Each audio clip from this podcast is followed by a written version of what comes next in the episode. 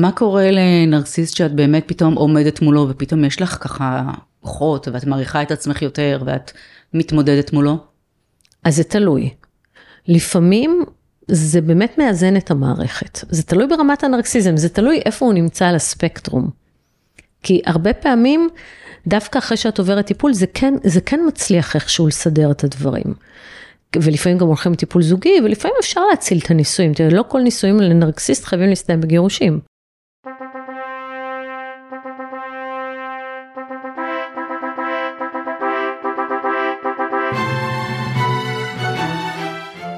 היי, כאן גיא קורן עם הפודקאסט "אני מלכה גרושה באושר". נדבר על אהבה, אהבה עצמית, זוגיות, יחסים, גירושים, פרק ב'. אני מטפלת, מרצה, master NLP, אשת תקשורת, סופרת, ובעיקר אופטימית חסרת תקנה. המוטו שלי בחיים הוא, אני לא מלכה את עצמי, אני מלכה בעצמי. אני מדברת בלשון נשית, אבל גברים מוזמנים בשמחה, כי הכל נכון גם כשזה הפוך. אז בואו נתחיל.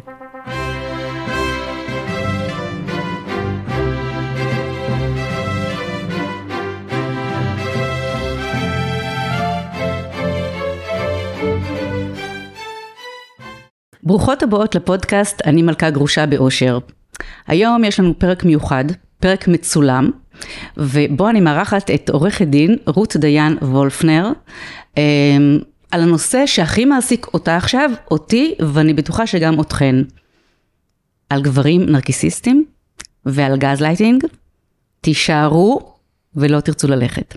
רות דיין, איזה כיף לארח אותך, איזה כיף בעצם, את מארחת אותי בעצם אצלך במשרד, אנחנו מצלמות את זה אצלך, ואני יושבת בכיסא שלך, ואני מרגישה ממש, את יודעת, עכשיו, אה, זהו. איך זה, איך זה... כן, בצד ככה על הכיסא. את uh, מתעסקת המון בזמן האחרון בנרקיסיסטים, הפודקאסט שלך, בית ספר לקרמה טובה, ובספר שלך, ובשיחות שלך, וממש יש לך, uh, ממש עשית סטאז' בעניין הזה.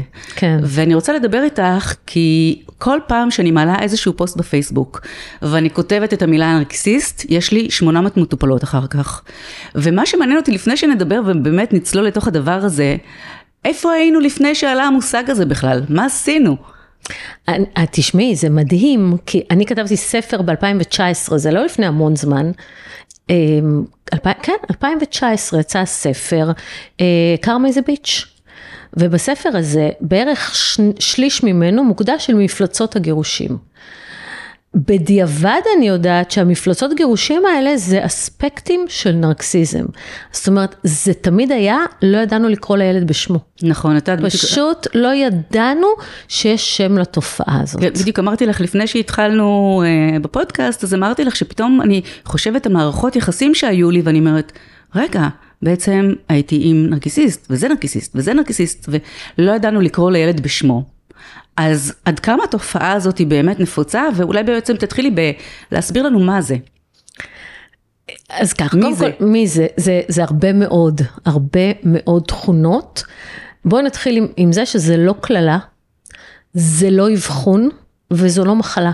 נכון, אנחנו לא מדברות בעצם על הפרעת אישיות נרקיסיסטית, אלא על סממנים נרקיסיסטיים. נכון, הפרעת אישיות נרקסיסטים היא חלק, אחוז מאוד מאוד קטן מאוכלוסיית הנרקסיסטים, ממש לוקים בהפרעת אישיות, וזה כבר בתחום של ה-DSM, זה כבר אה, הבחנה פסיכיאטרית. אני מדברת על מגוון מאוד רחב של התנהגויות שיש להם קווים משותפים. ולכל אחד יש יותר מזה, יותר מזה, יש רצף. מה זה הקווים האלה? מה, מה, מה מאפיין אותם? אז בואי, בואי נראה מה... בואי נתחיל. בואי נתחיל. אז קודם כל, אחד הדברים שהכי מאפיינים נרקסיסטים, זה צורך מאוד חזק בשליטה. אבל לוקח זמן עד שרואים את הצורך הזה. הם אה, בדרך כלל אנשים מאוד... הם, אה, אקסטרוברטים, אוהבים לדבר, כריזמטיים, אה, אוהבים לעמוד בפני קהל, אוהבים אה, שמקשיבים להם, אה, בטוחים בעצמם לכאורה. אבל זה נורא מעניין מה שאת אומרת, כי בעצם, הרי מה אנחנו רוצות? תשאלי כל רווקה גרושה, וגם נשואה מה היא רוצה. היא רוצה גבר מצליח, כריזמטי, שיודע לדבר, אז בעצם אנחנו מדברות פה על... נרקסיסט. רגע. אבל לא כולם נרקסיסטים. א', לחלק גדול מהאנשים המצליחים, יש גם קווים נרקסיסטים, זה לא דבר פסול. אני ראיינתי בפודקאסט את הפסיכולוגית סופי בנדור, והיא אמרה ש... מידה מסוימת של נרקסיזם זה גם דבר חיובי. כי אתה רוצה להיות עם ביטחון עצמי, ואתה רוצה להיות כריזמטי, וזה בסדר גמור. אוקיי, okay, זה עניין של אחוזים. זה עניין של מינון, אבל יש עוד תופעות. שהדבר, אני חושבת, הכי משמעותי, זה שבפנים, בפנים, בפנים, בפנים הם חסרי ערך, הם חסרי ערך עצמי, חסרי ביטחון עצמי, ולכן הם צריכים כל הזמן להיות בשליטה. זאת אומרת, עכשיו, לחפות על רגשי הנחיתות שלהם. נכון, זה מאוד מופנם. הצורך הזה בשליטה הוא דבר הרסני, כי זה בא לידי ביטוי בתוך מערכות יחסים בהרבה מאוד צורות קשות. הם, הם מקטינים, בשביל בעצם שאת תהיי תחת שליטה, את צריכה להיות חסרת ערך עצמי. כי אם יש לך ערך עצמי ואת יודעת מי את, וזה קשה לשלוט בך. את לא, את לא, קשה לנהל אותך, ברמה מסוימת כן, אבל לא בצורה שאת לגמרי ניתנת לשליטה. ואז יש צורך מאוד גדול להקטין את, את מי שנמצאים איתו. ובאמצעות ההקטנה הזאת בעצם לאט לאט לרוקן מערך עצמי. אני רוצה רגע להתייחס לנקודה הזו, כי אני פוגשת המון נשים שבאות אליי לקליניקה, שהן מאוד מצליחות בחוץ, מנכ"ליות, סמנכ"ליות, עצמאיות, מאוד מוצלחות, יפות, מוכשרות, עם כזה ערך עצמי קטן, כי הן נשואות לנרקסיסט, שמוריד אותן כל הזמן, והן דווקא כן נחשבות נשים חזקות, אבל בבית הן מאוד מאוד נכון, מוחלשות. גם אצלי יש כאלה, המון, וזה כל פעם מחדש מדהים אותי, אה, וגם מדהים אותי שיש פחד. זאת אומרת, היא מפחדת, היא אישה מצליחה וחזקה וזה וזה וזה, היא מפחדת ממנו, והיא לא יודעת להסביר לך ממה היא מפחדת. זאת אומרת, הוא לא אלים פיזית, הוא אלים נפשית. ו- ויש... יש אחד זה, הדברים, זה אלימות שקופה. זה אלימות מאוד שקופה, אבל אז יש פחד, היא מאוד מפחדת ממנו. אמ, יש את השליטה הזאת, ואת יודעת, יש נשים שהן מרוויחות הרבה יותר ממנו, והוא הוא, הוא עושה לה עונשים כלכליים. הוא עושה לה. כן, הוא עושה לה עונשים כלכליים, למשל, אה, את לא נוסעת עם האוטו לעבודה. אמרתי, מה, מה את שואלת אותו? מה אני אעשה? אני, אני, כי, כי הוא מה, לא מרשה לי, כי זה מה עונש. קורה באמת, מה קורה אם, אם היא תתנגד לו? אז יש כל מיני דברים, יש כאלה שמקבלים, אחד הדברים שמאפיינים נרקסיסטים זה אה, התקפות זעם, הזעם הנרקסיסטי. אה, התקפות זעם, והתקפות זעם זה דבר מפחיד. וזה פתאום קורה, ואז זה מאוד מאוד מפחיד, ואחרי כמה זמן הוא, הוא חוזר לעצמו, ואז את יודעת מה היא תגיד עליו? הוא איש טוב. הוא אדם לא, טוב. הוא חזר עצבני מהעבודה, הוא אדם טוב. אמרתי משהו שפגע כן. לו בנקודה. אז הוא, יש לו את הפרטי כן. זעם האלה, אז יש התקפות זעם שהן מפחידות, ויש גם עונשים. שעונשים יכולים להיות טיפולי שתיקה. אני, אני מחייכת ושותקת. למה? אני פה בטיפול שתיקה עכשיו. שתיקה? כן. אה, לא, תשמעי, יש באמת את, את הטיפולי שתיקה, שזה יכול להיות חודשים על גבי חודשים, ויכול להיות גם שבועיים, שלושה, אבל זה התעללות נפשית. את יודעת, גם אם זה כמה ימים, ואת זאת שכל הזמן באה לדבר, ואת מרגישה שאת מתחנפת, ואת מורידה את עצמך כדי שהוא בכלל יתייחס אלייך, כשאת יודעת שרוב המקרים גם את צודקת. אז זה מוריד את הערך העצמי שלך בצורה בלתי רגילה, אמ, ומעניין שנרקסיסטים זה אחת משיטות הטיפול שלהם. כן, זה אחד משיטות הענישה. יש גם ענישה אחרת שהיא מניעה, עונשי מניעה. הוא מונע מגע, הוא מונע סקס. הוא מונע, לא הוא היא. מונע, הוא מונע, הוא לא נוגע בה. אני לא נוגע בה. היום הייתה אצלי מישהי, יפת תואר, והיא אמרה לי שהוא רב איתה, הוא לא נוגע בה והוא אומר לה, אני לא אגע בך גם עם פינצטה. נחמד. פינצטה, כן, זה... שגם לא יעלה אותו למטוס. take off זה, כן. כן. והיא אמרה לי שהוא היה, טוב בוא נגיד את זה במילים יפות, בא לידי סיפוק באופן עצמי בשירותים בשביל לא לגעת בה. זה עונש, והיא הרגישה, היא גם חוותה את זה בתור ענישה. ברור, זה גורם לך להרגיש מאוד מאוד דחויה. כן. אז זה, זה, יש עונשים של עונשי מניעה, יש עונשים כלכליים, כמו שאמרתי לך קודם, את לא תיסעי עם האוטו היום, או אה, הייתה לי פעם אה, אה, לקוחה שלא היה לה כרטיס אשראי, הכרטיס אשראי היה שלו, וכל פעם שהיא לא הסכימה לשכב איתו, הוא היה גוזר לו אותו. אז הוא יורד כרטיסי אשראי. כן, כן, לא, היה איש מאוד עשיר, היא, היא ממש, אני זוכרת שהיא סיפרה לי על סצנה שהיא יושבת במלון ברומא בלובי ובוכה מיילדת ואין לה כסף, והוא העיף אותה מהחדר ולקח לה את הכרטיס אשראי, כי היא לא הסכימה לשכב איתו בפעם החמישית באותו יום, משהו כזה. זה, זה מטורף. ממש. אמ, אז, אז זה הענישה הזאת, וגם בכלל מריבות איתם, זה גיהנום. זה גיהנום, כי זה כל הזמן חוזר על עצמו, ו- והשתמשו בכל דבר נגדך, כל דבר שאמרת אי פעם, יש המון המון תופעות. תכף נגיע באמת לתופעה של הגז לייטינג ומה זה אומר. הרבה פעמים שאת אה, מתחילה לצאת אפילו עם נרקסיסט, את לא יודעת שהוא כזה, נכון? ברור, הוא מאוד להפך, אוהב אותך. הוא מעתיר עלייך. נכון, זה, זה, זה נקרא love bombing. love bombing? כן, הפצצת אהבה? הפצצת אהבה, וזה השלב הראשון בקשר עם נרקסיסט, ו, וצריך מאוד לשים לב אליו, כי מה שקורה, פעם היינו חושבות שנגיד את מוצאת את אהבת חייך, ווואו, זה תוך שנייה, וזה נשמה תאומה, ואיזה ברת מזל, ו, וזה מטורף, והוא לוקח אותך לנתב"ג, ומעלה אותך על מטוס, ובלי להגיד לך איפה, ואז אתם הולכים ו... היה לי מישהו כזה אגב, הוא... חזרנו, הוא כבר היה עם מישהי אחרת. אני עוד חשבתי שאני איתו, אבל לא.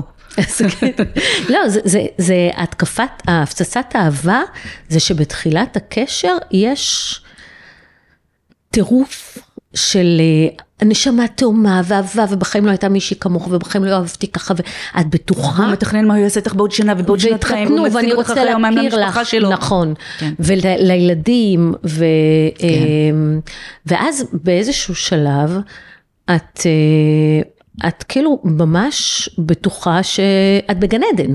את בגן עדן, את- את מצאת מצאת את האחד. את האחד, את הנסיך, את האביר על סוס הלבן.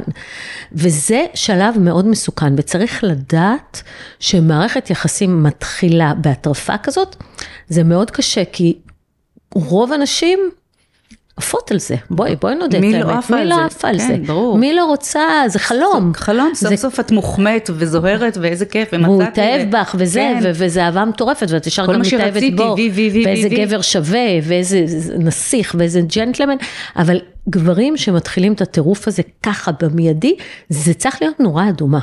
מסכימה לגמרי. אני קרא, קראתי ב, באיזשהו מקום שמישהי כתבה שהנורה האדומה הכי גדולה שהייתה זה שבחודש הראשון הוא קעקע את שמה. אוי ואבוי, זה לא נורא, זה פרוז'קטור, זה, מה זה הדבר הזה? כן.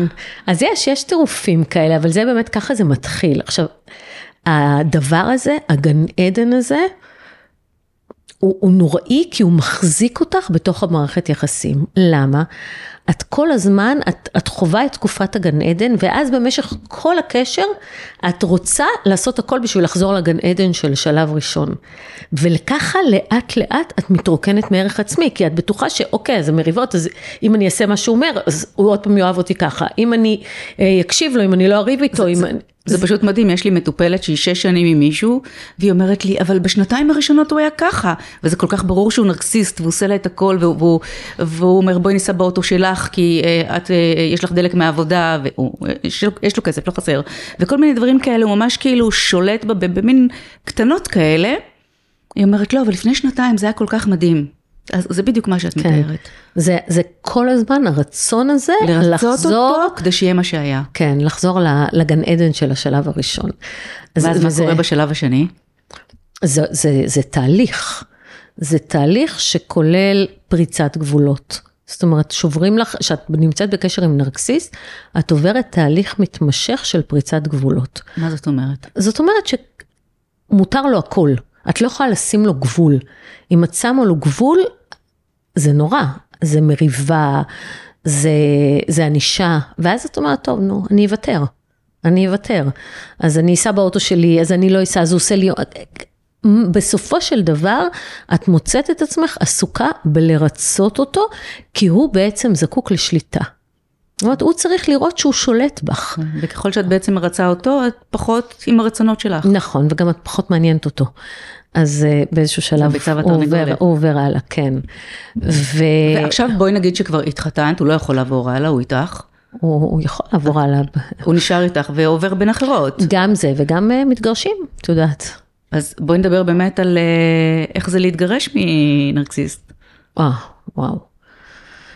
זה, את פוגשת אותם, אה, אני מניחה שאת פוגשת גם את הנשים שמגיעות, שאת רואה שהן לכודות במערכת יחסים כזאת, וגם כשמגיעים גם עם הגבר אה, שהוא בת, אני מניחה שעם הניסיון שלך את כבר רואה ואת כבר קולטת בדיוק אני במי מדובר. מזהה, ב- זה פשוט, זה לא יאומן שזה זה קווים, זה, זה דפוס, ולקח הרבה שנים עד שהבנתי שזה דפוס, אבל זה דפוס מטורף.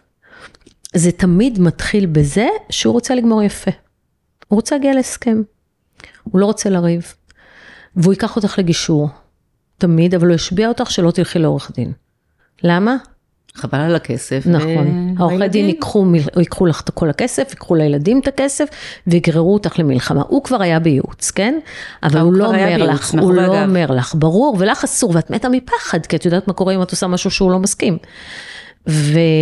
ואז הולכים לגישור, ובערך אחרי שתיים, או לפעמים בפגישה הראשונה, לפעמים אחרי שתי פגישות, הוא יגיד, המגשרת נגדי. יפוצץ. או המגשר, או המגשר התאהב בך, או הוא לא מבין. המגשר התאהב בך? ראיתי הכל. בעיקרון, אמ, יש תמיד פיצוץ של תהליך הגישור, בשלב כזה או אחר, ואה, אבל לא... אבל הוא... יכול להיות שהוא לא נרקסיסט, יכול להיות שבאמת הגישור לא בא לו טוב. נכון, אבל יהיה עוד גישור. ובגישור הבא הוא ימצא עוד משהו, ותמיד לנהל איתם משא ומתן זה, זה מאוד מאוד קשה. הם יגידו ככה, אוקיי, אני מציע לך א' וב', בשניהם את צריכה לוותר, את חייבת לוותר.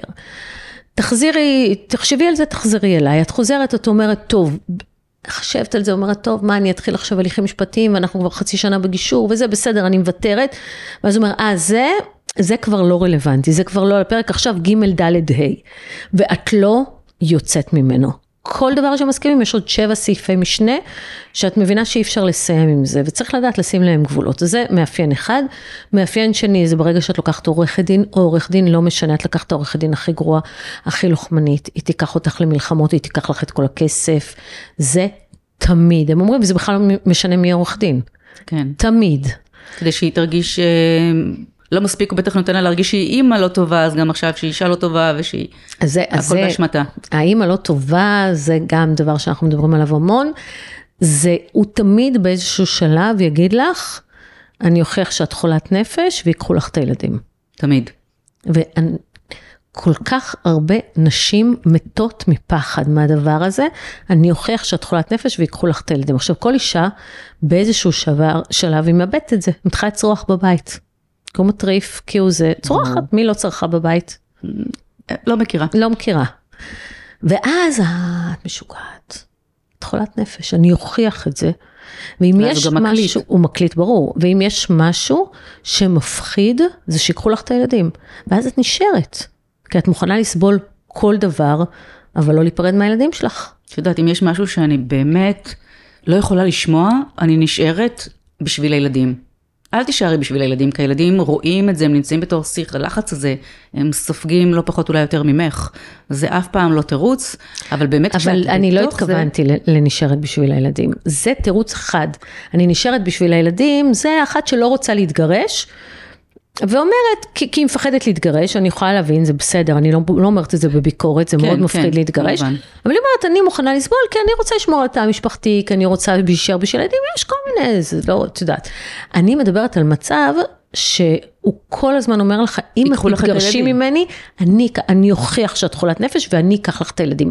ואז מהפחד שיקחו לך את הילדים, את לא מתגרשת. זה לא כן, להישאר כן. בשביל הילדים, כי את לא רוצה לפרק את המשפחה, זה מהפחד כן, שיקחו כן, לך את הילדים. זה... אז אני אומרת, אז אני מתכוונת באמת גם לפחד הזה, אה, איך אמר לי פעם עורך דין, הוא אמר לי, אה, אם את לא אה, זונה מרביצה נרקומנית, לא ייקחו לך את הילדים. נכון. גם אם את כן ואת אימא טובה, לא ייקחו לך את הילדים. לא ייקחו לך את הילדים. זה העניין. כן, וזה מדהים. אבל זה באמת מאוד מאוד מפחיד, כי לגבר עם קווי אישיות כאלה נרקסיסטיים, יש לו... כוח מאוד מאוד גדול עלייך. נכון, הוא מדבר לך בראש. כן. בגלל זה, גם שהוא אומר לך, נגיד, העורכת דין שלך, היא, היא תיקח לך את כל הכסף, היא לוחמנית. את מאמינה לו, כי את למדת שהוא מפרש לך את המציאות, זה הגז לייטינג בעצם. ואז את, את כל הזמן אומרת, רגע, אולי הוא צודק, אבל בואי, אתם מתגרשים, הוא לא רוצה שתהיי חזקה, הוא רוצה אותה חלשה, שהוא יוכל לשלוט בך, אז אם את מיוצגת, את חזקה. אבל, אבל זה נורא קשה, כי כשאת קורבן להתעללות נרקסיסטית, את צריכה לעבור תהליך בשביל להוציא את הקול שלו מהראש ולפתח קול עצמאי. כן. הוא מדבר לך בתוך הראש, הוא מפרש לך את המציאות. ו- והלוא כל הקטע הזה של ה... אני אוכיח שאת חולת נפש ויקחו לך את הילדים, מה זה בעצם אומר? הוא אמר לה בכל הזדמנות אפשרית, שמה שהיא חושבת זה לא זה. היא חולת נפש, היא לא, היא לא נורמלית, היא צריכה אשפוז. מכירה? צריכה אשפוז. יאשפזו אותך, בסוף תקשיבי, כולם אומרים את זה. כולם יודעים שאת חולת נפש, תראי, גם המשפחה שלך, את גם רבה עם כולם. כולם יודעים, את חולת נפש. עכשיו, היא יודעת דברים והוא מכחיש אותם, זה גז לייטינג, זה לגרום לך לפקפק במציאות. אז רגע, בואי, בואי נפתח סוגריים מאוד מאוד אוקיי. גדולים. ענקים, גז ענק- lighting. כן. מה זה? כן. אוקיי, אז, אז קודם כל המילה גז לייטינג באה מהסרט אה, אורות הגז, שיצא לאקרנים בשנת 1947, ושם אה, היה להם בבית אורות גז כאלה. הבעל, הוא היה מעמעם את האורות והוא היה נוקש בקירות, ואז האישה הייתה אומרת לו, שמעת, שמעת, אתה רואה את האורות? היה אומר לה, לא, לא יודע על מה את מדברת. והיא שמעה נקישות, ראתה את האורות מתעממים, והוא אומר לה זה לא קורה, אז היא, חוש... היא, היא התחילה לפקפק במציאות שהיא חווה אותה. מכאן השם גז לייטינג, המונח הזה שטף את ארצות הברית בתקופת דונלד טראמפ, יצא אפילו ש... אה, אה, ספר שדונלד טראמפ Gaslighting America. ו... ו... כי הוא באמת, אה, הוא כל הזמן הכחיש את המציאות, אין קורונה, תשימו, את זוכרת את כן, הזה? כן. ו... והתופעה הזאת של להכחיש את המציאות שאת חווה, גורמת לך לפקפק בעצמך. מה זה אומר לפקפק בעצמך? מורידה לך את הערך העצמי. את כבר לא בטוחה שמה שאת את מרגישה ואת רואה זה האמת, את כבר לא יודעת מה האמת. זאת אומרת, את גם יכולה להגיד משהו, ואחרי זה הוא יגיד, לא אמרת בכלל, לא אמ- שהוא יגיד והוא אמר, לא אמרתי לא את זה. אמרתי, זה לא מה שאת חושבת. את עושה סרטים מכל דבר, את דרמה קווין. בחיים לא אמרתי את זה, אני לא יודע על מה את מדברת. זה לא מה שאת חושבת, את רואה וואטסאפ. כן. את רואה תכתובת, לא, זה לא זה. יש לי מטופלת שראתה התכתבויות שלו עם מישהי. ברור. הוא אמר לה, מה את מבלבלת במוח? כאילו, והיא באה אליי והיא היא לרגע לא הייתה בטוחה, רגע, אולי זה משהו אחר, לא, היא עובדת איתו. אז זה בעצם לעשות מעין התערבות, מניפולציה כזאת, היא זה, באמת זה בראש. התעללות. זאת התעללות. זה התעללות משמעית. נפשית, גז לייטינג, ו... אבל זה התעללות שקופה. את לא יכולה להוכיח את זה. זה לא אסור בחוק. אין עונש נגד זה, אין פיצוי כספי. פשוט צריכה למלט את עצמך. את יודעת מה את מזכירה לי עכשיו? אה, הגיעה אליי אישה בת אה, בסביבות גיל 70, אה, בעלה הסיע אותה אליי, הוא לא ידע לאן היא באה, היא אמרה לו לחנות בצד, והיא אמרה לי שהיא רוצה להתגרש. עכשיו אני אף פעם לא ממליצה לאף אחד אם כן להתגרש או לא להתגרש, אני נותנת כלים, כוחות, ואת מקבלת את ההחלטה. במקרה שלה, כששמעתי את הסיפור שלה, אמרתי לה, אני לא יודעת איך תתגרשי. זה ממש כאילו באמת הייתי מה שנקרא ליבי איתה כי היא התחתנה היא הייתה היא עשתה תואר במשפטים ובעיצוב פנים ואז היא נכנסה להיריון אז היא הפסיקה ללמוד והוא אמר לה עזבי בואי תישארי לגדל אז היא נשארה לגדל רצתה לחזור לעבודה ואז היא נכנסה שוב להיריון. ואז הוא אמר לה נו מה נכנס אותם עכשיו לאיזה גן ואולי תהיה איזה גננת מת- אה, מתעללת או מטפלת מתעללת תגדלי. אז היא לא למדה והיא נשארה בבית והיא לא עשתה רישיון היא רצתה לעשות אבל הוא אמר לה בשביל מה אני אסיע אסיע אותך." אותך. וככה ארבעה ילדים, אה, אז לא הייתה לה עבודה, היא מגדלת את הילדים. כשהיא רצתה כסף, הוא אמר לה, בשביל מה את צריכה אשראי? תבואי אליי, למה את צריכה? אני אתן לך מה שאת צריכה. וכשהיו לה קצת חברות, אז הוא אמר לה, תראי, זאת מקנאה בך, וזאת איתך בגלל ככה וככה וככה. אז היא נשארה בלי חברות, בלי כסף, בלי רישיון, בלי כלום. בשליטה מוחלטת שלו. כן, והוא הסיע אותה אליי. והיא אומרת לי, אני רוצה להתגרש, ואני מסתכלת ואני אומרת, אנא תלכי. לא פשוט בכלל. כן?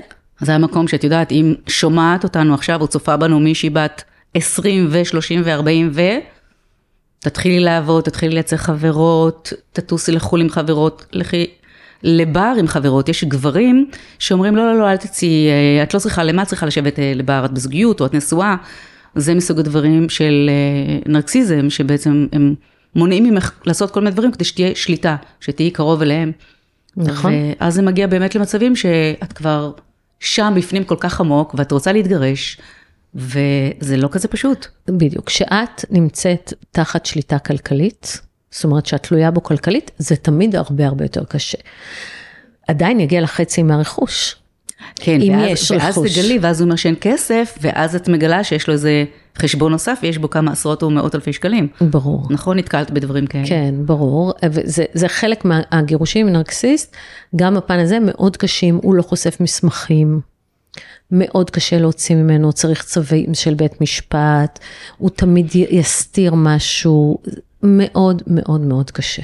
מאוד קשה. אנחנו די מדכאות עכשיו. קצת. לא, כי את יודעת, אני תמיד אומרת, גירושים מנרקסיסט זה קשה, אבל לחיות איתם יותר קשה. נכון, זה לא- לחיות איתם יותר הכותרת. קשה, כן. לא לגמרי הכותרת. מה עוד? אז איך מתגרשים ממישהו כזה? זה קשה קשה, אבל מה את עושה באמת? קודם כל, אני מניחה שבאיזשהו מקום, את יודעת, הן באות אליי לטיפול הרגשי להתחזק, אה, כדי לדעת איך לעמוד מולו, כי צריך המון המון כוחות לעמוד מול אחד כזה. נכון. ואת בטח גם קצת מטפלת רגשית במסגרת העבודה שלך. אני לא, אני... אין לך ברירה. נכון, אני לא מטפלת, אבל... לא, לא, לא באמת. אבל אני, אני הרבה מאוד ממליצה ללכת לטיפול, כי אני חושבת שהדבר הכי משמעותי, לפני שמתגרשים, זה לעבור טיפול שקצת ישקם לך את הערך העצמי. כי ברגע שאת נמצאת במקום שעבר טיפול, ורוב הנשים שיוזמות גירושים מנרקסיסט, זה אחרי טיפול. כן. זה אחרי טיפול, כי הן מקבלות את האומץ ומחזירות לעצמן את הערך העצמי. וכשיש לך ערך עצמי, את לא מוכנה לסבול שליטה כזאת. את, את לא מוכנה לסבול את זה. מה קורה לנרקסיסט שאת באמת פתאום עומדת מולו ופתאום יש לך ככה כוחות ואת מעריכה את עצמך יותר ואת מתמודדת מולו? אז זה תלוי. לפעמים זה באמת מאזן את המערכת. זה תלוי ברמת הנרקסיזם, זה תלוי איפה הוא נמצא על הספקטרום. כי הרבה פעמים, דווקא אחרי שאת עוברת טיפול, זה כן, זה כן מצליח איכשהו לסדר את הדברים. ולפעמים גם הולכים לטיפול זוגי, ולפעמים אפשר להציל את הנישואים. תראה, לא כל נישואים לנרקסיסט חייבים להסתיים בגירושים.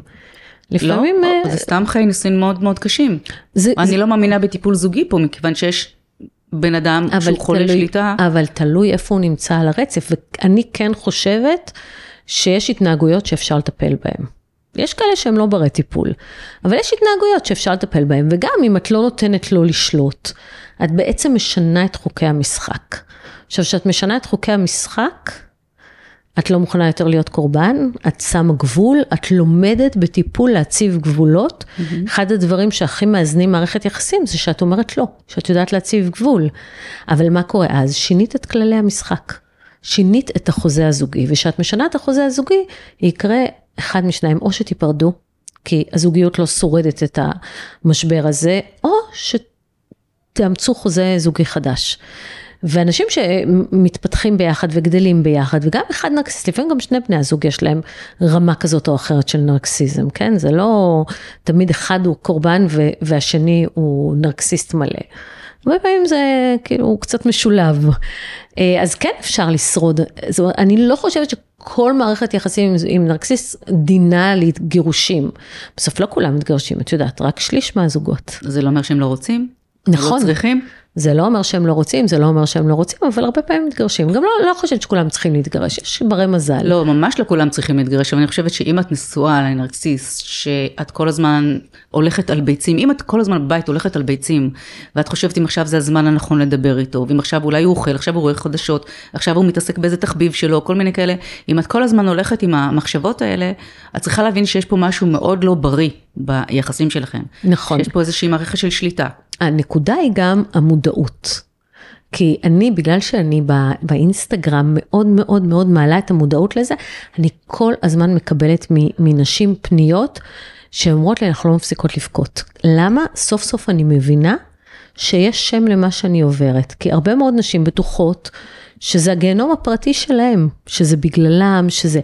ברגע שיש לך מודעות לזה שזו תופעה, שזה זה, זה דפוס שיש לזה שם, ושזה לא רק את, את לא, רק, את לא לבד בדבר הזה, את לא מבינה מה זה עושה. זה נותן המון כוח. זה פותח את העיניים, זה נותן כוח. זה מאפשר לנשים לקום ולהגיד, אני לא מוכנה להיות יותר קורבן. כי לא, לוקח המון זמן עד שאת מבינה שאת קורבן, את בדרך כלל מאשימה את עצמך. את גם חסרת ערך, אז פשוט את לא שווה כלום. אגב, גם אם את לא מאשימה את עצמך, אז יש הרבה התנצחויות ויש הרבה מריבות, ואת לא מאשימה את עצמך, אבל עדיין את כאילו... את... כולם אומרים לך, אבל מה את רוצה? הוא כזה גבר מוצלח, והוא בסך הכל מתייחס אלייך מאוד יפה, כי מה שנראה בחוץ זה לא מה שקורה, את יודעת, בין ארבע אה, קירות. הוא לא שותה, הוא לא מהמר, והוא לא אלים. מה את רוצה? לא שותה, לא מהמר ולא אלים. לא, לא, הוא לא מרביץ לך. יש, הרבה פעמים גברים באים אליי פה לייעוץ, והוא אומר, אני לא מבין למה היא רוצה להתגרש. אני לא מבין, אני לא, בחיים לא הרמתי עליה יד. אני עובד, אני מפרנס את הבית, אני נותן לה כל מה שהיא צריכה, אני לא שותה, אני לא מהמר, אני לא הולך לקזינו, מה הבעיה שלה? את עלית פה בדיוק על נקודה שרציתי לדבר איתך עליה, שבעצם הנרקסיסטים, הם לא יודעים שהם כאלה. נכון. נכון? זה כמו שטיפש לא יודע שהוא טיפש. אז זה נורא קשה, את באה לדבר איתו באיזושהי שפה, אבל אין לך בעצם את, ה, את הכלים לדבר איתו, כי הוא באמת לא מבין מה הוא לא בסדר. הוא לא מבין. זה לא שהוא פסיכופת שהוא יודע בפנים שהוא פסיכופת, גם יש כאלה שגם זה הם לא יודעים, רובם, אבל זה לא שהוא יודע, הוא באמת לא, הוא באמת חושב שאת לא בסדר, נכון. הוא ממש בסדר, מה את רוצה? כי חלק מהתופעות זה גם שהוא תמיד הקורבן. הוא אף פעם לא לוקח אחריות, הוא אף פעם לא אשם, והוא תמיד הקורבן. אז למרות שאני חייבת להגיד לך, שאני גם מקבלת מלא פניות, גם מנשים וגם מגברים, אני מזהה שאני נרקסיסטית, או אני מזהה שאני נרקסיסט, מה עושים? אז תשמעי, אני מלא עברתי, כאלה. אני עברתי על הפודקאסטים שלך ועל דברים שאת כותבת ועל דברים שאת אומרת. ואמרתי לעצמי, גאיה, יש מצב שאת אה, נרקיסיסטית. וגם בעלך לשעבר אמר שאת חושבת שהשמש הירח והכוכבים מסתובבים סביבך. אז אולי הוא צדק בסופו של דבר. תשמעי, בחלק גדול מאיתנו, כמעט, לא, לא בכולם, אבל בחלק גדול מאיתנו, יש נרקסיזם. כן. כל בן אדם שהוא אוהב להופיע, והוא מצלם את עצמו בפודקאסט, יש בו משהו נרקסיסטי והוא מן עומד על הסתם. במות, ואוהב שמקשיבים לו, והוא אוהב לדבר על נכון, עצמו. נכון. השאלה היא, מה, מה בעצם קו הגבול? אם בשביל להרגיש טוב הוא צריך להקטין אחרים. נכון, וגם לנרקסיסטים אין אמפתיה, נכון, אין חמלה בכלל. נכון, אין אמפתיה ואין חמלה. והכל נכון. הם מסובבים ההפך, אז, אז אני לא שם.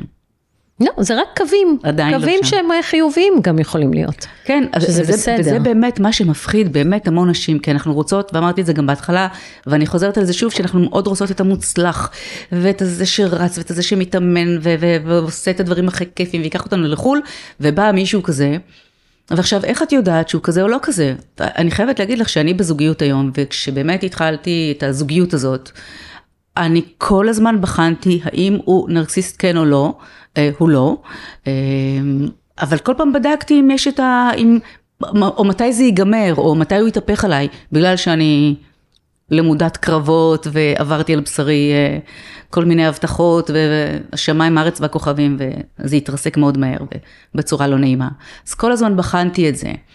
אז באמת נשים שומעות אותנו ואומרות, איך אני יודעת, הנה עכשיו התחלתי קשר חדש, איך אני יודעת שזה זה שהוא באמת אה, האביר, או אה, שאני הולכת פה לחטוף כאפה. קודם כל, לא תמיד זה מתגלה. לפעמים לוקח זמן. לפעמים לוקח שנים עד שאת מבינה שזה זה, ולפעמים יש הידרדרות איטית. אני חושבת שיש כמה נורות אדומות שצריך לשים לב אליהן. אחד, אם הוא צריך להקטין אותך במריבות, אם, אם המריבות מידרדרות למקום לא ענייני. במקום לגופו של עניין, לגופו של אדם. אם הוא מקטין אותך, אם הוא אומר לך, את לא, את לא כזאת אה, תותחית כמו שאת חושבת את עצמך, או אף מקום עבודה לא רוצה אותך, כל מיני דברים. אה, זה אה, ממש רע כבר. זה כן, יכול להיות אבל- בדברים הרי יותר קטנים, נכון? יותר עדינים כאלה. כמו מה? כמו, לא, לא, עזבי, אל תבשלי, כאילו, אין צורך. אנחנו יודעים שזה לא יצא טעים. אז, אז זה תלוי, זה תלוי. תראי, אני לא, לא אז- יכולה אז להגיד באמת- שכל עלבון קטן או צחוק, זה, זה, נקרא אה, השאלה- הש- מיקרו עלבון כזה. כן, השאלה כמה עלבונות קטנים כאלה יש, בדיוק. ולמה זה מצטבר. מה המינון? בדיוק. מה, יכולה, אני יכולה להגיד לך שכאילו הילדים שלי אמרו לי, אמא, עזבי, אל תבשלי. תעשי הרבה דברים מזה, אני לא, לא חוויתי את זה בתור עלבון. כן, גם אני, אני נתתי דוגמה מעצמי, לא על כאילו, זה, אבל יש. כאלה של, אה, את יודעת, אה, ו- ויש כאלה שזה... יש כאלה שיגיעו, שזה מאוד חשוב להם. השדיים שלך אה, נראים כמו שקיות שוקו ריקות. זה לא לגיטימי. אוקיי. זה לא לגיטימי בכלל. אה, זה, זה כל מיני, או תראי, זה תחת גידלת. או... אה, שזה גם, אם זה נאמר בהומור, ופעם אחת, זה יכול להיות, בסדר, אוקיי, כן, אני נכון. אז, אתכנס לתוך חדר כושר. אז בסופו של דבר, יש את השאלה של המינון, ויש את השאלה של העוצמה. אז, אז כמו שאמרנו, יש את הדבר הזה של להקטין. דבר נוסף שצריך לקחת בחשבון זה טיפולי שתיקה. עונשים עם מריבות תמיד נגמרות באיזשהו עונש, זו תופעה נרקסיסטית וזה גם התעללות, את סובלת מזה. כן. אבל אין לך מה לעשות, כי הוא, לא עושה כלום, הוא פשוט לא מדבר. זה פסיב אגרסיב וזה פוגעני. אמ, ויש השתלטנות, ויש את זה שהוא בחיים לא לוקח אחריות. זאת אומרת, לא משנה מה, תמיד את אשמה בסוף. לא משנה מה קרה. את אשמה, זה ולא לא- רק את זה- אשמה. זה לא כל גבר? לא. זה לא כל גבר, וזה לא רק את אשמה, זה גם כולם אשמים מסביב. זאת אומרת, בעבודה כולם לא הולך טיפשים, לו... כולם מטומטמים, כולם טיפשים, כולם הוא יודע. מטומטמים. הוא, זה חלק מהנרקסיזם, זה שהם בטוחים שיש להם איזשהו מתת אל, שרק הם יודעים ורק הם יכולים והם הכי טובים במה שהם עושים, ורוב האנשים פשוט לא מספיק גאונים בשביל להבין כמה הם מוצלחים. ובגלל זה הוא גם לא מסתדר בהרבה מאוד מקומות עבודה, כי פשוט לא מבינים כמה הוא גאון, או שמקנאים בו, או שזה, והוא לא מסתדר. הוא לא מסתדר. כן. אמ, אז, אז זה גם תופעה ש, שלא לא לקחת אחריות ולהיות קורבן, הוא תמיד איכשהו הקורבן. נכון, אני רוצה להגיד משהו שנרקסיסטים, אנחנו מדברות עליהם עכשיו כאילו הם כאלה אה, מצליחנים וכריזמטיים, אבל יש הרבה נרקסיסטים שקטים, שהם נראים זה לך מאוד... הנרקסיסט אה, הסמוי. כן, בדיוק, שנראים לך מאוד נחמדים ומתוקים, ואיזה בן זוג מהמם הוא וזה, אבל בבית יש לו שליטה מאוד מאוד חזקה, הוא מוציא שם בעצם את מה שהוא לא מוציא בחוץ. זה, דרך אגב, הנרקסיסט הסמוי, התופעות הן אותן תופעות, אבל זה בא ממקום של קורבן. זאת אומרת, הוא ישלוט בך באמצעות הקורבנות שלו. את גם לא תעזבי אותו כי הוא מסכן, כי אין לו אף אחד בעולם, כי אין לו חברים, כי הוא כל כך אוהב אותך ואת את כל עולמו, ו, ובעצם את, את כלואה בתוך איזושהי מלכודת של אה, התעללות רגשית סמויה. הוא פסיב אגרסיב, הוא אה, תמיד יאחר בכוונה למקומות שחשובים לך. הוא, אה, את תשאלי אותו, את תדברי איתו והוא לא יענה לך. הוא יענה אחרי. את מכירה את הדבר הזה? שכאילו, את שואלת משהו, ואז הוא לא עונה. וואי, איך זה הוא מעצבן. לא עונה, ואז הוא אומר, מה, מה אמרת? אה, לא, הייתי ברגע בטלפון, והוא לא עונה, וזה מחרפן. כן. אבל זה passive aggressive. כן. בכלל התעלמות מכוונת, זה passive aggressive זה מאוד passive. aggressive. זה אז הנרקסיסט הסמוי הוא passive aggressive, הוא לא מתבלט, הוא קורבן, הוא שקט, הוא נעים, אבל הוא ישלוט בך באמצעות הקורבנות שלו, כי הוא ינהל אותך מתוך המקום שאת מרחמת עליו, שהוא מסכן, שאת פגעת בו, שתראי איזה בן אדם טוב. את יודעת כמה נשים באות אליי לפה, והן אומרות לי, הוא בן אדם טוב. הוא יעלים כלפיה. והיא אומרת לו, אבל הוא איש טוב, הוא איש טוב, יש לו לב זהב. אני אומרת לה, לא, לא, איש טוב לא מתנהג ככה. כן, מתבלבלות. הן מתבלבלות. אבל הוא מצליח לשווק את עצמו בתור הבן אדם הטוב, גם כל מי שתפגשו אותו יגיד, יואו, איזה, איזה איש טוב הוא, איזה גבר טוב, יש לו לב זהב. ובבית הוא מתנהג כמו חרא, פשוט חרא של בן אדם. ואין דבר כזה. אתה לא איש טוב אם בבית אתה רע לאנשים הכי קרובים אליך. את, הוא לא איש טוב, לא, אל תגידי את זה יותר. אני ממש משתגעת שלפעמים יושבות לי פה אחת אחרי השנייה, אחת אחרי השנייה, אבל הוא איש טוב. כן, אני מכירה את זה. שיו. כן. את יודעת, את מדברת ואני חושבת על זה שהאיש הטוב הזה הוא אבא של הילדים שלך, ויש פה לא רק אה, בעל נרקסיסט, יש פה גם אבא שהוא נרקסיסט. נכון. שילדים גם סופגים את זה וגם זה עובר אליהם, כל הדבר הנוראי הזה. אז נכון, הורים נרקסיסטים זה, זה תופעה בפני עצמה. זה פגיעות לכל החיים. את יודעת, אני עשיתי פרק בפודקאסט על הורים נרקסיסטים, ואנשים אומרים לי שהם לא הפסיקו לבכות. זאת אומרת, זו. פגיעה לכל החיים. אז חלק מהדברים שמאפיינים הורים נרקסיסטים זה שיש את הגולדן צ'יילד. זאת אומרת? הגולדן צ'יילד, הילד? המועדף. אה, הילד המובחר, כן, הילד המובחר, ויש את הילד שהוא השעיר לעזאזל. הכבשה השחורה. הכבשה השחורה, הוא יורד עליו, הוא מעניש אותו, הוא משפיל אותו, הוא מקטין אותו, ויש את האח או האחות או הילדה שהם אלוהים. ואז נוצר ילד מפלצת קטן, כי הוא, לא משנה מה הוא יעשה, הוא הכי זה, ונוצר ילד עם אגו מפורק, עם ערך עצמי נמוך, שצריך טיפולים, ואז הוא צריך טיפולים, או שהוא הוא, הוא בבית ספר מתפרע, כי הוא מוציא את זה, ואז הוא אומר לו, אתה ילד מופרע, שום דבר לא יצא ממך, אתה דפוק, אתה יצאת כמו אימא שלך, דברים נוראים, נוראים. בדרך כלל זה מערכת יחסית בעייתית עם אחד הילדים. זה כן. גם מאפיין אה, נרקסיסטים, כן. ואם כל גבר רביעי הוא נרקסיסט, כן. אז כל אבא רביעי הוא נרקסיסט. איזה כיף לנו, איזה יופי. איזה תענוג, כן. אבל את יודעת, מה שבאמת כיף, כן, במרכאות כיף, זה שבאמת מי ששומעת אותנו עכשיו, יכולה פתאום להגיד טינג, וואלה, רגע, אני נשואה לכזה, או אבא שלי כזה, או סבא שלי כזה, אולי אפילו הבן שלי או הבת שלי כאלה, וזה יכול לשנות משהו בהתנהגות. זאת אומרת, נכון. לבוא אליהם בצורה קצת אחרת. אה, הרי בסך הכל, כולם, כולל הנרקסיסטים, זה ילד קטן ופגיע שרוצה רק שיאהבו אותו ו- ויסתכלו לו בעיניים. נכון. אה, אז לבוא ממקום יותר חומל, לא לוותר על עצמנו ועל מה שחשוב לנו, אבל כן אולי לבוא מאיזה מקום יותר אה, חומל כמה שאפשר. לג- לילדים. ל- ל- גם להורים, להור- גם להורים, להורים- שההורים שלך, להורים זה בכלל, זה סיפור שלם, כי אני, אני בכלל חושבת שצריך באיזשהו שלב ללמוד לסלוח להורים. את יודעת, אתמול ישבו אצלי פה שלוש אחיות, שהיה להם סיפור אה, בירושה. שהאימא שלהם נפטרה והוא התחתן עם עוד אישה ונולדו לו עוד ילדים ואז אה, הוא עשה צוואה והוא לא חילק את הכל שווה בשווה, הוא דאג להם אבל הוא דאג יותר לילדים שלה, היא, דאג, היא, היא סידרה את העניינים. והם ניתקו קשר והם הרגישו, הם, הם פשוט לא, הכל חזר להם מהילדות, שילדות שאימא שלהם נפטרה וזה. ואני ראיתי מתוך הצוואה שאבא היה בין הפטיש לסדן. הוא דאג לילדים שלו, הוא גם שם בצבא המון הגבלות שאי אפשר יהיה לסטות ממה שהוא אמר. מצד שני הוא נתן יותר לילדים עם האישה הנוכחית, כי כנראה בשביל להרגיע אותה. ו... והבנתי, הבנתי, אמרתי, הוא היה בן 70 ומשהו, הוא היה תלוי בה, והרבה נשים צעירות יותר מאיימות, אתה לא, לא תכתוב צבא לטובתי, אני עוזבת אותך. וגברים בגיל הזה מאוד מפחדים להישאר לבד. ו... ואמרתי להם, תסלחו לו, הוא מת.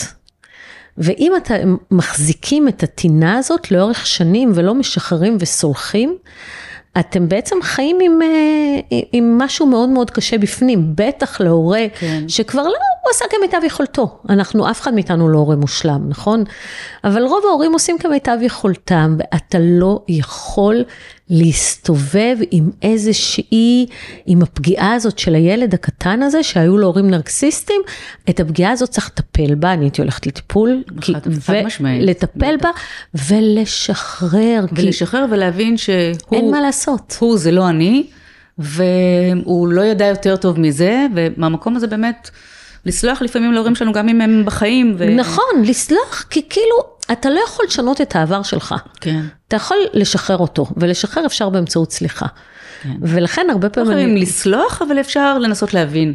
אני, אני, אני, לא תמיד אפשר אני, לסלוח. לא, אפשר תמיד לסלוח, צריך להתאמן על זה. אנחנו לא זה נפתח את תמיד זה פה קל. עכשיו, עם מישהי, עם אבא פדופיל וזה, זה... את בסדר, יודעת, לא, אני לא תמיד מדברת זה- על מקרים כאלה. לא, אז לא תמיד זה. לא ו- מדברת על ונרקיסיסט ו- פדופיליה, אבל אני אוקיי. מדברת על, את יודעת, על הורים שהיו... כן, אבל לפעמים גם נרקיסיזם זה אכזרי מאוד מאוד מאוד. את יכול יכולה להיות. להרוג נפש של ילד. נכון, ואז מה?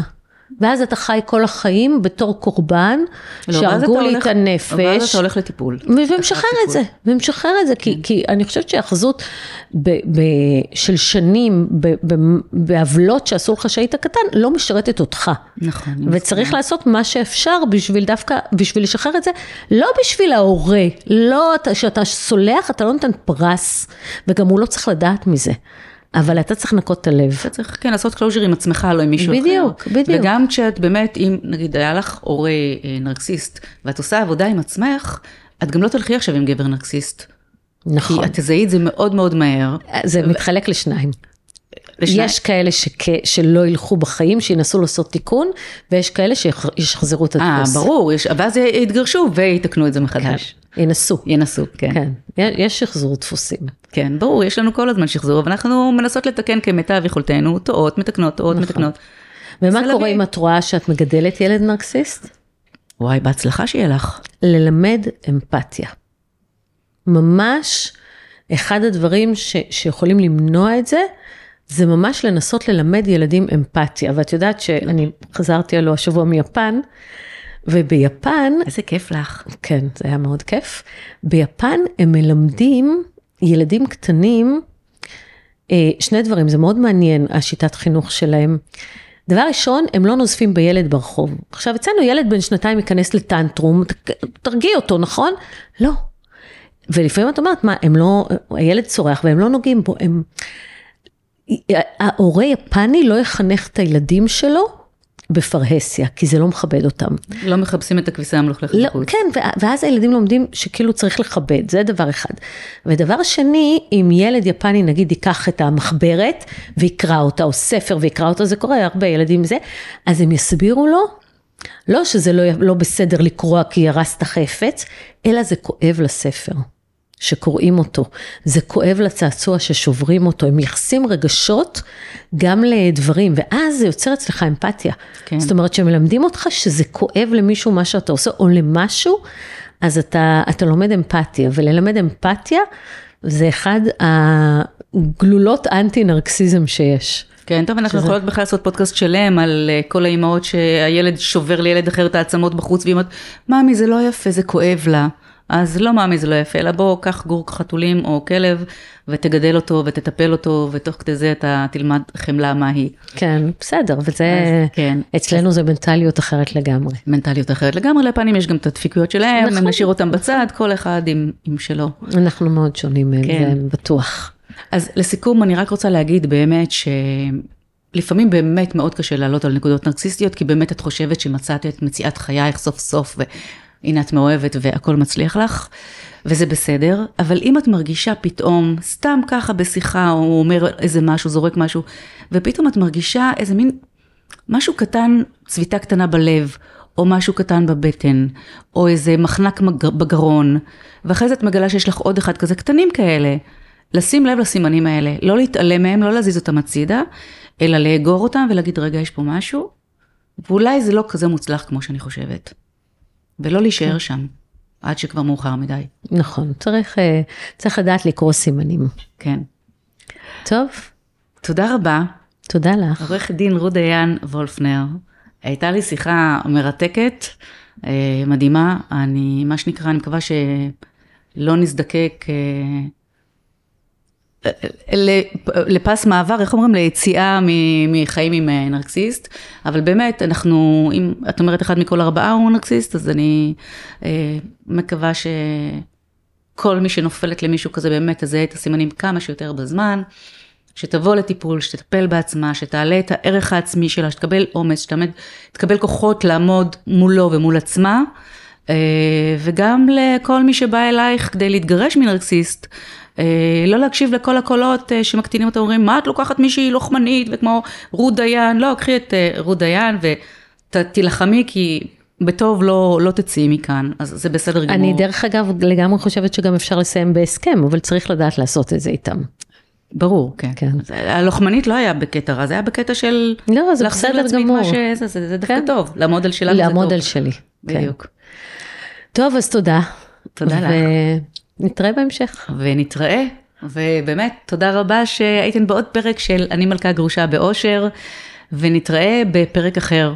ואתן מוזמנות להשאיר את אה, חוות הדעת שלכן, ולהגיד מה אתן חושבות, אם נתקלתם בנרקסיסט, אם אתן חיות עם נרקסיסט, אולי אתה נרקסיסט, אולי גם את, אולי גם אני. נתראה בפרק הבא.